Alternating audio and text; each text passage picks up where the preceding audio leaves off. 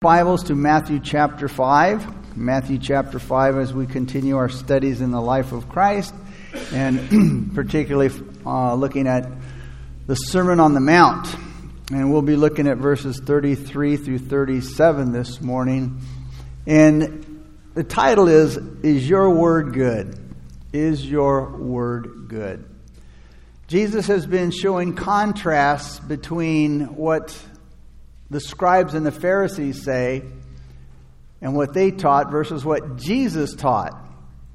And we've already looked at uh, the comparison between uh, what the scribes and Pharisees taught and Jesus taught on anger, on adultery, and on marriage.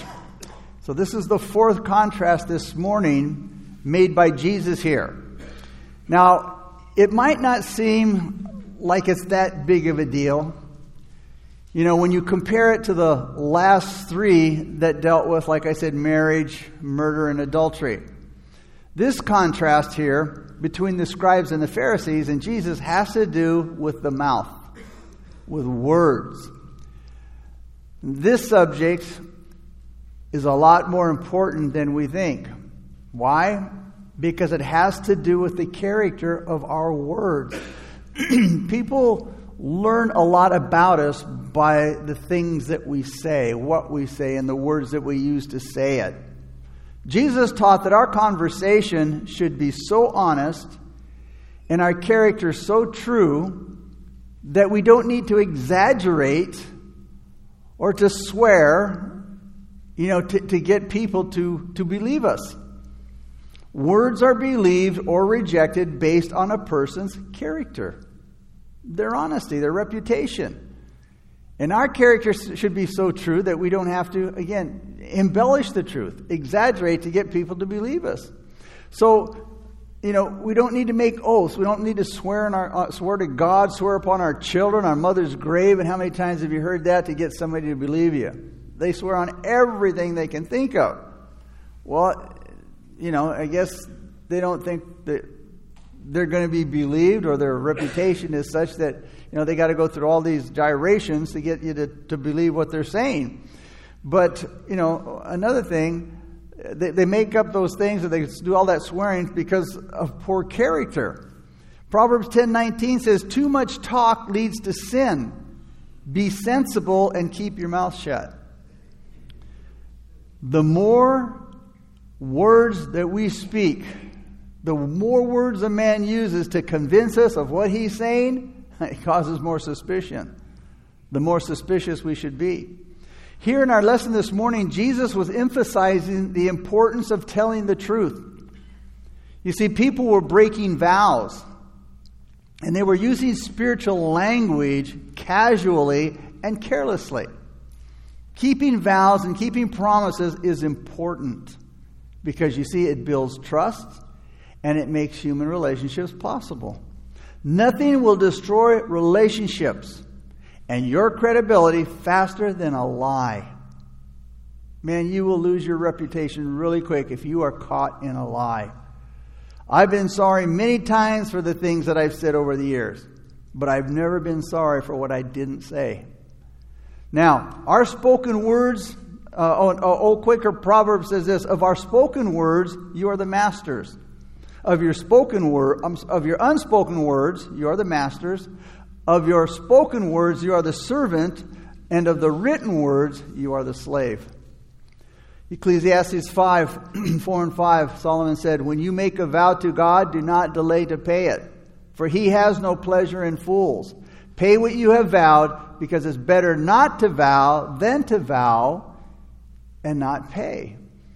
Here, Solomon warns his readers about making foolish promises to God. And in Israelite culture, making vows was a serious thing. Vows were made voluntarily, but once they were made, they were not to be broken. And it's foolish to make a vow that you can't keep or play games with God by only partially fulfilling your vow. Proverbs 20, verse 25 says, It is a snare for a man to devote rashly something as holy and afterward to reconsider his vow. You know, to make a promise and then to go back on it. It's foolish to do that. Um, it's better not to vow, Scripture says, than to make a vow to God and then break it. If you make a vow, you are to keep it. We are to keep our word when it comes to God and to one, to one another. The Bible condemns making vows or taking oaths casually, that is, giving your word while knowing all the time you're really not going to keep it. You know, giving your word, but not meaning it.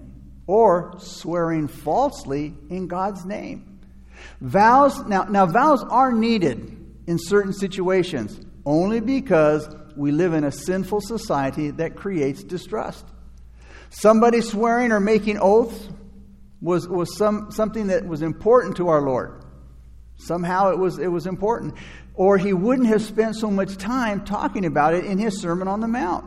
Jesus, uh, always remember, Jesus did not waste his time talking about trivial things. From Genesis to Revelation, there's nothing written that is just fill in or excess or, or just, just for the fun of it. Every word in God's word is important or it wouldn't be there. So remember, Jesus didn't waste his time talking about things that weren't important. Jesus only involved himself with important things that directly affected uh, the glory of God and concerned the eternal welfare of man's soul. You know, that, that a man would go to, to, to heaven. Because Jesus took the time in his Sermon on the Mount here to deal with the matter of the character of our words, we have to consider it must be important. If Jesus took the time to write it and talk about it, it must be important. The importance of the character of our speech, the way that we talk, the words that we use, is also emphasized by the fact that not only does Jesus himself deal with the subject, but so do the scriptures throughout the Bible and especially in Proverbs. I don't know if you've ever noticed, if you ever read Proverbs and, and read it slowly and taken the time to study it, Proverbs is really a book on communication. And in Proverbs, you will hear the words ear, mouth, tongue, lips, and words over and over and over again. It is a great book on communication what to say, what not to say, how to say it, and all, and all of that. Great book on communication. Ecclesiastes 5 7, Solomon said, For in the multitude of dreams and many words, there is also vanity. Proverbs 5, 5 19, he said, In the multitude of words, sin is not lacking, but he who restrains his lips is wise. And these are just a few of the, uh, uh, of the counsels that we read in the book of Proverbs. A person who is wise knows how to keep his mouth shut, and he knows when it's time to speak. In, in Ecclesiastes, there's a time to speak and there's a time to be silent. And we need to know and learn the, and, and when, when to discern the times to speak and the times not to.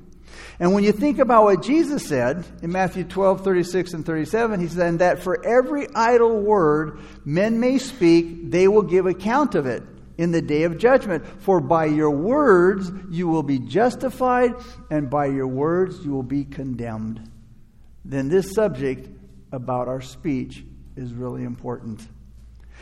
Now, it's really obvious today that our society does not think much about the way they talk, the words that they use today in their conversations.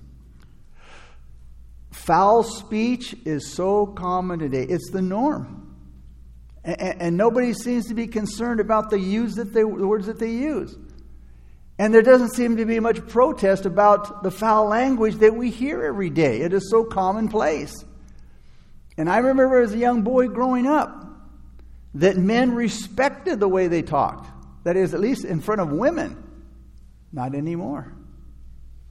But again, I think women may have kind of shot themselves in the foot with wanting to, to be like men and get involved in, in men's sports and just want to compete with men. And men has just gotten to the point where we know what you want to be like a man. Well, you know, we, we talk to you like a man. You know, I remember when I used to work in the secular workplace, and I remember one day uh, I, I, opened a, a, door for a lady who was carrying a big piece of equipment, and I opened it. She goes, "I don't need your help." And just as cold and blatant, I said, "Okay, fine." But it, it's gotten to a place where you know I think men have just said, "Well, yeah, what the heck? I'm going to use that language and, and not bother them." So again, it, it's a sad thing today because you know, as a little boy, I was taught to, to respect women, you know, and, and to not and to use the right language and to be polite. But we don't see that anymore. And so it's a sad thing today, but again, uh, foul speech is very common today. Uh, so, uh, you know, I don't know if you just heard recently uh, on, on Monday, uh, the Supreme Court allowed a vulgar sounding name to be used by a guy, a clothing designer, who was trying to obtain a trademark. The F word is accepted and used frequently in daily conversation today, even by women who, who you never used to hear use that word. Two baseball players, two pro baseball players this past week, and were fined for cussing out a reporter uh, this past using the F word. It's used, in, it's used all the time. An author who wrote a book with the F word in the title was being interviewed for the book, not because of the F word, but just for the book. It's no big deal anymore.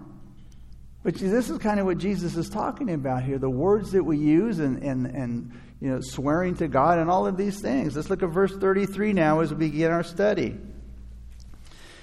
Jesus said, Again, you have heard that it was said to those of old, You shall not swear falsely, but shall perform your oath to the Lord.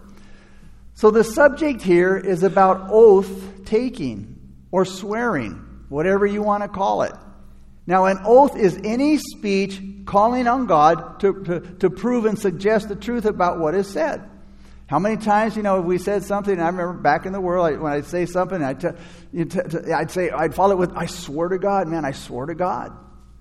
You know, to kind of emphasize, to get that, get that person to believe me.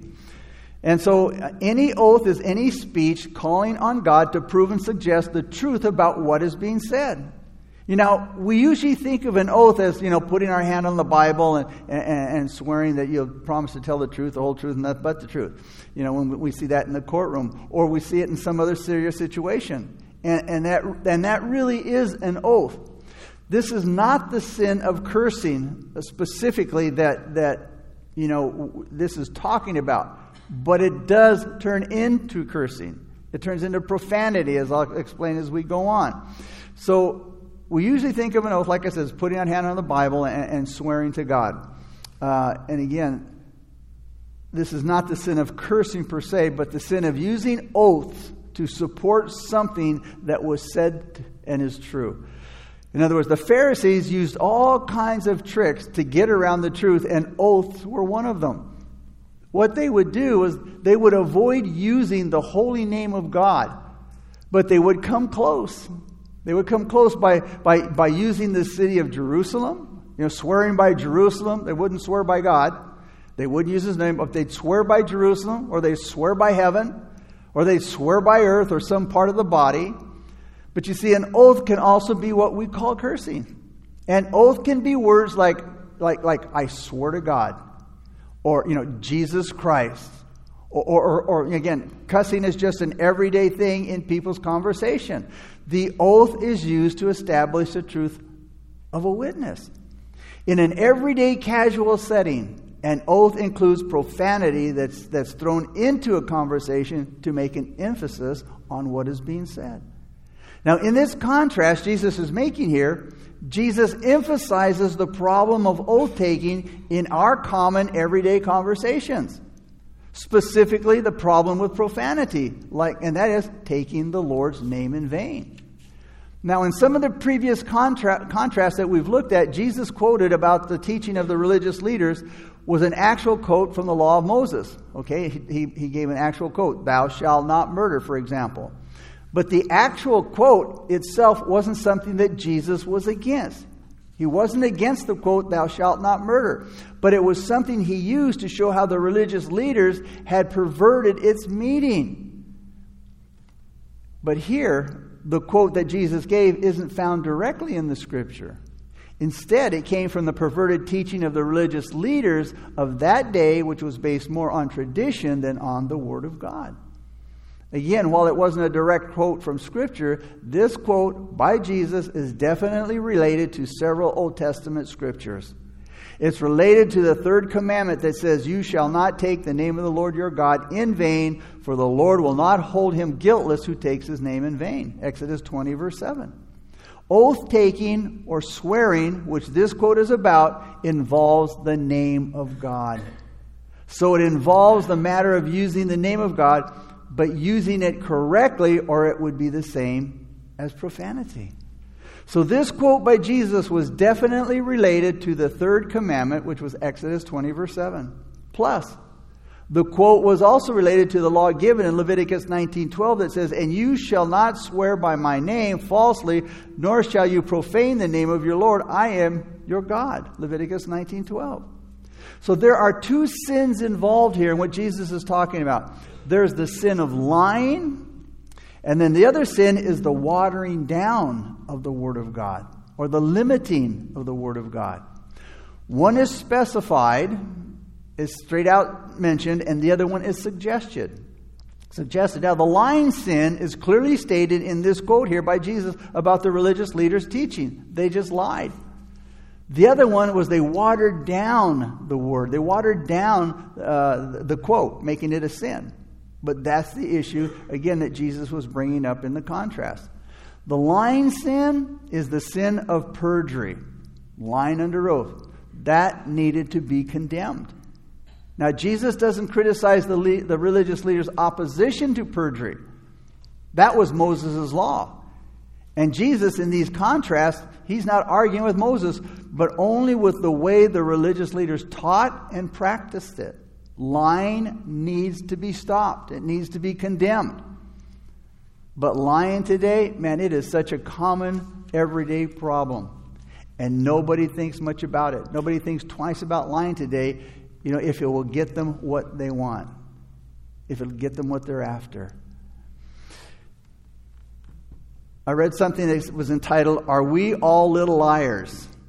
How Lying Has Become Socially Acceptable. And the article says the brain's task is inherently taught to create the greatest chance of winning. Liars get what they want personally and professionally. They avoid punishment. They win others' affection.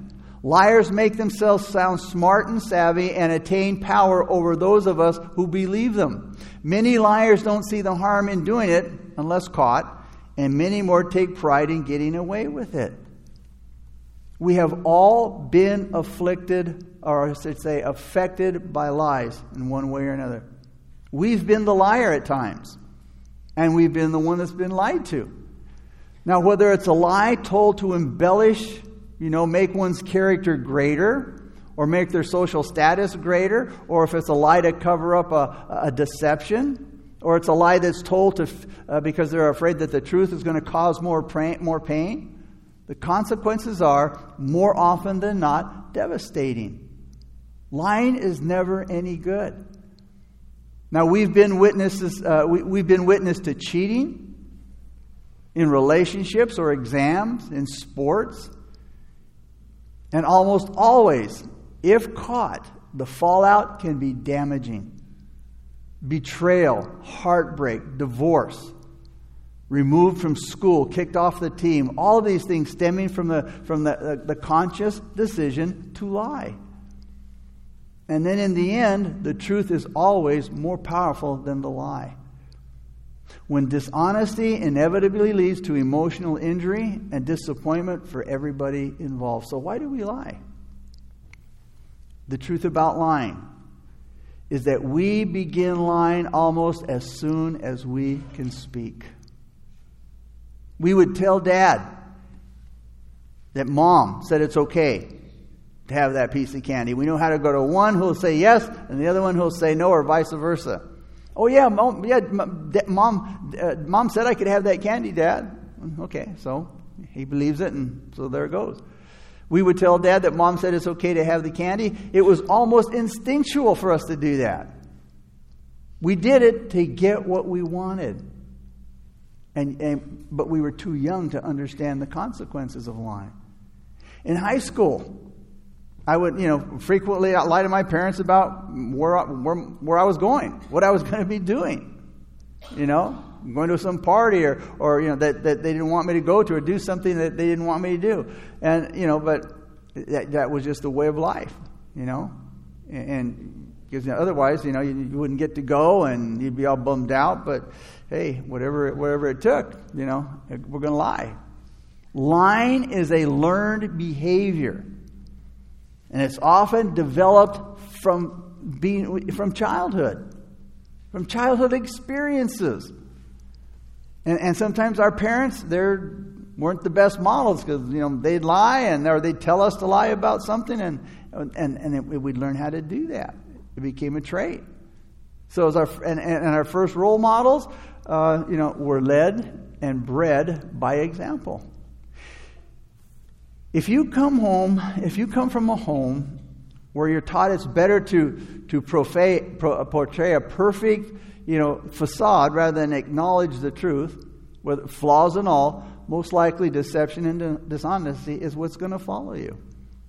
And lying becomes a way to survive. It's a survival skill. Acknowledging the truth means contributing, it means it might confront pain. You know, it might mean disappointment. And yet, as you've grown and matured, you hopefully the morals and the values you've acquired along the way, you know, weigh more than the desire to, to go and do the thing that, that you shouldn't do. Our society is bombarded with lying today. I mean, we're going to hear all kinds of it in elections, I tell you. You know, and, and, and not all politicians, I can't make but you know, there's a lot out there that will tell you whatever they, they want you to hear so that you will get the vote, or they will get the vote. They will not hesitate to lie. Business dealings, a lot of business dealings involves a lot of lying, unfortunately, deceit. You know, and car salesmen, they have a bad rep. No offense if you're a car salesman, but a lot of them have a bad rep. You know, they're notorious for lying. Um, insurance salesmen, no offense, but, uh, you know, these are some things, even pastors. I saw a list where even pastors are on it. So we're part of that group where, where some, we just don't believe us sometimes. But they don't have good reputations either. Lying can be such a, a destructive and devious thing. You know, people lie by not coming straight out in line, but, but a roundaboutness, you know, skirting the truth. And sometimes they lie while, while telling the truth because they simply don't tell all of the facts. So a wrong impression is made. That wrong impression is left with the individual, even though what they said was true. But understand, a half truth is a whole lie. A half truth is a whole lie. And then people lie by exaggerating. They feel they have to embellish the truth in order to get people to believe them, to believe what they're saying.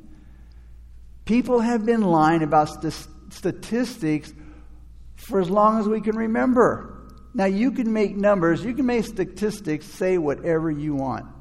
And I love something that Pastor Xavier says. He says, Figures sure can lie. And he said, Liars sure can figure. So, you know, you could make them do whatever they want. The problem of dishonesty even is seen in reporting church statistics.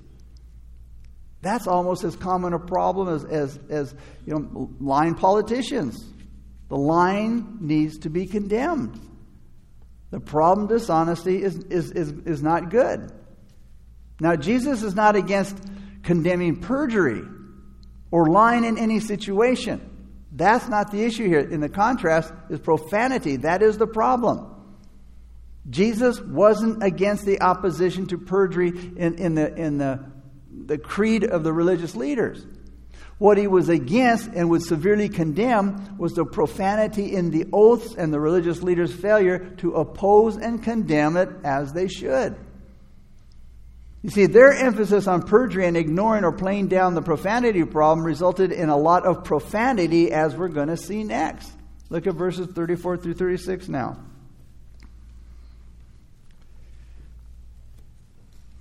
Jesus said, but I, but I say to you, do not swear at all, neither by heaven, for it is God's throne, nor by earth, uh, for it is his footstool, nor by, the, by Jerusalem, for it is the city of God, or city of the great king. Nor shall you swear by your head, because you cannot make one hair white or black. So, after reciting the basic creed of the religion of the scribes and the Pharisees about oaths, Jesus then proceeds to condemn the evil of their creed. The problem with the evil in their creed was that it encouraged and in- increased the habit of profanity. Anytime you stop condemning sin, it is going to increase. It's going to continue to move on, to grow on. It doesn't take a genius to figure that out. If you don't do something about sin, it will increase. So, in the religious leader's failure to not do anything or not to do much about condemning profanity, it resulted in oath taking becoming a very common thing. So, so Jesus did some serious condemning of this profanity, which had become a frequent problem among men. Now, taking an oath did require mentioning God's name. Deuteronomy 6:13 says this, "You shall fear the Lord your God and serve him and shall take oaths in his name." Now the Israelites were clearly told that, that when they were making an oath, they were to use Jehovah's name. But anytime you use God's name, you have to be careful that you don't use it disrespectfully, or else you'll be guilty of profanity. That is, taking his name in vain. So the oath was to be of such character that it didn't take the name of God in vain. The oaths were, be, the oaths were to be limited to the serious and solemn occasions and not to be used flippantly in everyday conversations. But it's, it's been the habit and is the habit of men in every age that, that oaths show up in common conversation every day. It wasn't just in a courtroom or a situation uh, of some kind or some legal situation where an oath was spoken, but it was in casual, everyday conversation. And it's in this common conversation that the oaths were spoken became nothing but profanity. Again, it's like our use when we say, I swear to God. Now, when the Jews didn't emphasize, when the Jews did not emphasize the condemnation of profanity in their oath taking, but concentrated on perjury, they didn't come up, uh, they did come up with some, you know, crafty ways to help keep the profanity problem in the background. Of course, that's where they wanted to keep it. So that they were able to, in, in a lot of oaths in everyday conversation, without feeling guilty of profanity. You see, instead of using the name of God in their oaths, they would use heaven in the name of heaven, or earth in the name of earth. You know, they would use some other thing than God's name in taking an oath. But Jesus attacked this sneaky deviation. And he said, you know what? It, it, doesn't, he said, by doing this, it doesn't eliminate the profanity. He said, you're not to swear by heaven. Why? It's God's throne. And you're not to swear by the earth. Why? It was his footstool. And they were not to swear by Jerusalem. Why? Because it's the city of the great king, God. And Jesus said they were not to swear even by their own head. Why? Because you cannot make one hair white or black. So these statements made by Jesus broadened the application of profanity quite a bit. It turned a lot of things into profanity that they didn't think was profane. And people needed this broadening just like they did in other, the other areas of contrast. The scribes and the Pharisees were persistently limiting or watering down the application of God's commands. So they did this because it allowed them to do a lot of evil things. And in doing the evil, they thought, oh, we're not guilty of breaking any of the laws because we're not using God's name. You know, we're using heaven and all those. But Jesus said, no, you're still guilty of profanity. And a lot of people today are still limiting or watering down the application of God's commands when it comes to this subject of profanity. You know, as Christians, we won't use the Lord's name in vain. We won't use the obvious word, but we have our own Christian cuss words, which, in what Jesus is saying here, is still profane. Gosh darn it. We know where that is. Dang it. Oh, geez. Heck no. We know what those are substitutes for. But we're not saying the word. But you know, again, Jesus was looking at the heart. We know what's being said in the heart, though we're not saying the words verbally. These words are all derivatives of God and Jesus. Now, you may be thinking, oh, you got to be kidding me, you're getting a little legalistic. Well, this is exactly what Jesus was saying to the scribes and the Pharisees here. You may not be using Jesus' name or God's name per se, but you are using substitutes to get around not using his name in vain. When Jesus cleans up the language, he does a thorough job. Paul said in Colossians 4 6, Let your speech always be with grace, seasoned with salt, that you may know how you ought to answer each one. You see, the Jews' sneakiness to skirt around the profanity problem had some really hypocritical and ridiculous rules. For example, you could take an oath by the temple, but you couldn't take an oath by the gold on the temple. And when taking oath, they would draw these lines, these fine lines of distinction that could possibly invalidate their, their oath. If someone swore by the temple or by the altar of the temple, well, it didn't mean anything to them. So while they thought, you know, that they were making an oath, they inwardly had no intention of keeping it. But if somebody swore by the gold of the temple or the gift on the altar, he would be bound by the oath. But Jesus said, "Hey, you guys are you guys are wrong." He says, "You're wrong in suggesting that the gold was greater than the temple and that the gift was greater than the altar." Because Jesus pointed out that any oath based on the temple or things in it was binding because guess what? The one behind the temple was God. He was the God of the temple. He was the God of everything in the temple. They could also swear by the altar, but not by the sacrifice on the altar. But towards the end of Jesus' earthly ministry, Jesus exposed all of that nonsense as being nothing but perverted teaching, a twisting of the teaching. Again, lying or limiting it, watering it down. Jesus showed the nonsense of the reasoning. And he showed that it was all a sneaky way of allowing sin to be practiced under the appearance of acceptable behavior so that they wouldn't be condemned by their religion. And when Jesus exposed these hypocritical practices, he didn't use tender words.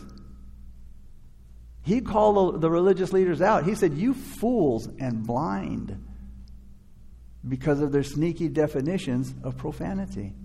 Verse 37. Jesus made it very clear. He says, Let your yes be yes and your no be no, for whatever is more than these is from the evil. Just, you know, just a simple yes or a simple no. That's all we should have to say for someone to believe us. So after Jesus condemns the speech of, of the scribes and the Pharisees that, as being wrong and sinful, he gives them the correct, uh, correct way of speaking when it came to simple conversation and the guaranteed truth of what we say. What he's saying is, in your everyday conversation, uh, he says the proper way to emphasize the truth is by simply saying yes or no. And that you don't need to make some oath to make the truth of what you're saying stronger or more believable. Now, many of you may remember, I do, that there was a time when a man's word and handshake sealed the deal. A man's word used to be solid. It was just as solid and binding as a written contract is today. If people followed this command of Jesus, just say a simple yes or no, it would, it would definitely clean up a lot of language, foul language, profanity that we hear in society today. But unfortunately, profanity would, would, would you know, if that happens, profanity would be, be, like a speech impediment. It's like, you know, something that we just, we can't stop, we can't help. But it is possible to talk intelligently and forcibly, forcefully, that is, without having to make oaths, you know, swearing to God all through our conversation. There are decent ways of expressing ourselves and getting our point across with passion that doesn't dishonor or profane God's name. You know, and, and profanity isn't a mark of, of you know, of, of being macho or, or a mark of manhood. It's a sign of weakness. Profanity shows a lot of disrespect for God, and it's an insult to the person that you're talking to. It shows a lack of respect. And if our conversation includes profanity, Jesus said here at the end of verse 7, at 37, it's evil. Notice what he said. Let your yes be yes and your no, no. For whatever is more than these, if it's more than no and more than yet, it's from the evil one. It's from the devil. Jesus says that profanity is prompted by evil character. Profanity comes from the mind, from, from bad minds, bad manners, bad temper, bad disposition, and a poor respect from God for God. Not only that, this warning suggests that those who have to use profanity aren't trustworthy. And usually, the more profanity a person uses, the less one can be trusted. The more a person insists by the use of profanity that he's telling the truth, the less you can believe him because profanity and lying go hand in hand. The more a person insists by the use of profanity that he's telling the truth, the less you can believe him. Because again, the, uh, the, the profanity and the lying go hand in hand. The more the profanity, the more the lying. If the person uses the Lord, think of it, if the person uses the Lord's name in vain and has no problem with it, hey, they'll lie too. Jesus said, whatever is more than this, a simple yes or a simple no, is from the evil one. And profanity, the profanity can be traced back to Satan as the source especially language that would profane and dishonor God's holy name. You see, Satan is not in the business of speaking good about God. He's not in the business of honoring God. He's not in the business of respecting God. He encourages profanity. And the way he perverts Scripture, like he did in the wilderness, he won't hesitate for a moment to, to, to you know, give irreverent speech when it comes to God. Remember when he was dialoguing with, with Eve in the garden? Satan told Eve, You won't surely die. What was he doing? He was saying to, saying to Eve that God's a liar. He was showing disrespect. God's a liar, Eve. He didn't say you'll die. And then he told her that you'll be like God. And he was saying, God's not telling you everything. You'll be like him. He's holding out on you, Eve. He doesn't want you to enjoy life. See, Satan is not in the business of honoring God and respecting God and telling the truth about God. Satan was making God out to be untru- untrustworthy and a liar. So, in closing, the contrast that Jesus gave here in the Sermon on the Mount simply says clean up the mouth. Make our mouths honor God. And James repeated what Jesus said. James said, Above all, my brethren, do not swear either by heaven or by earth or with any other oath, but let your yes be yes and your no be no, lest you fall into judgment. James 5.12. And then in Proverbs 8, 6 through 9, Solomon said, Listen, for I will speak of excellent things, and from the opening of my lips will come right things, or my mouth will speak truth. Wickedness is an abomination to my lips. All the words of my mouth are with righteousness. Nothing crooked or perverse is in them. They are all plain, that is, clearly open, uh, no confusion, to him who understands, and right to those who find knowledge. In other words, what Solomon is saying here is that you can trust my words. And people should just be able to trust what we say because we tell them and because it's a simple yes and a simple no. Father, we thank you for your word, Lord. Father, help us to be men and women of character, Lord, men and women of reputation, good reputation, Lord. And Father, let our yes be yes and our no be no, Father. And Father, may we be known for our honesty and our integrity for what we say, God. Lord, if we say something, people can believe it. If we say we're going to be somewhere at a certain time, we'll be there, God. Lord, help us to be men and women of that kind, God. Lord, again, honest and true. And Father, we pray that you would just help us, God, to just, again, We don't need to embellish the truth, God. We don't need to add to it. We don't need to make oaths, Father. We don't need to use God's name in vain, God. We don't have to swear upon family members or, or anything else, God. But Lord, let, may we be known as honest people, Father. And Lord, we just thank you for this word. And Father, we just pray now that if there's anybody here that doesn't know Christ, Father, that, that, that want to become that type of person, God, that doesn't have to lie or, or, or uh, again, embellish the truth, Father, but want to come to know the truth, Lord. The truth is Christ. He said, I am the way, the truth, and the life. Truth is Christ, is found only in Him. And when He comes into our life, He makes us honest people, men and women of integrity. No more, no more lying, no more profanity. But through our lips, may we glorify and praise God.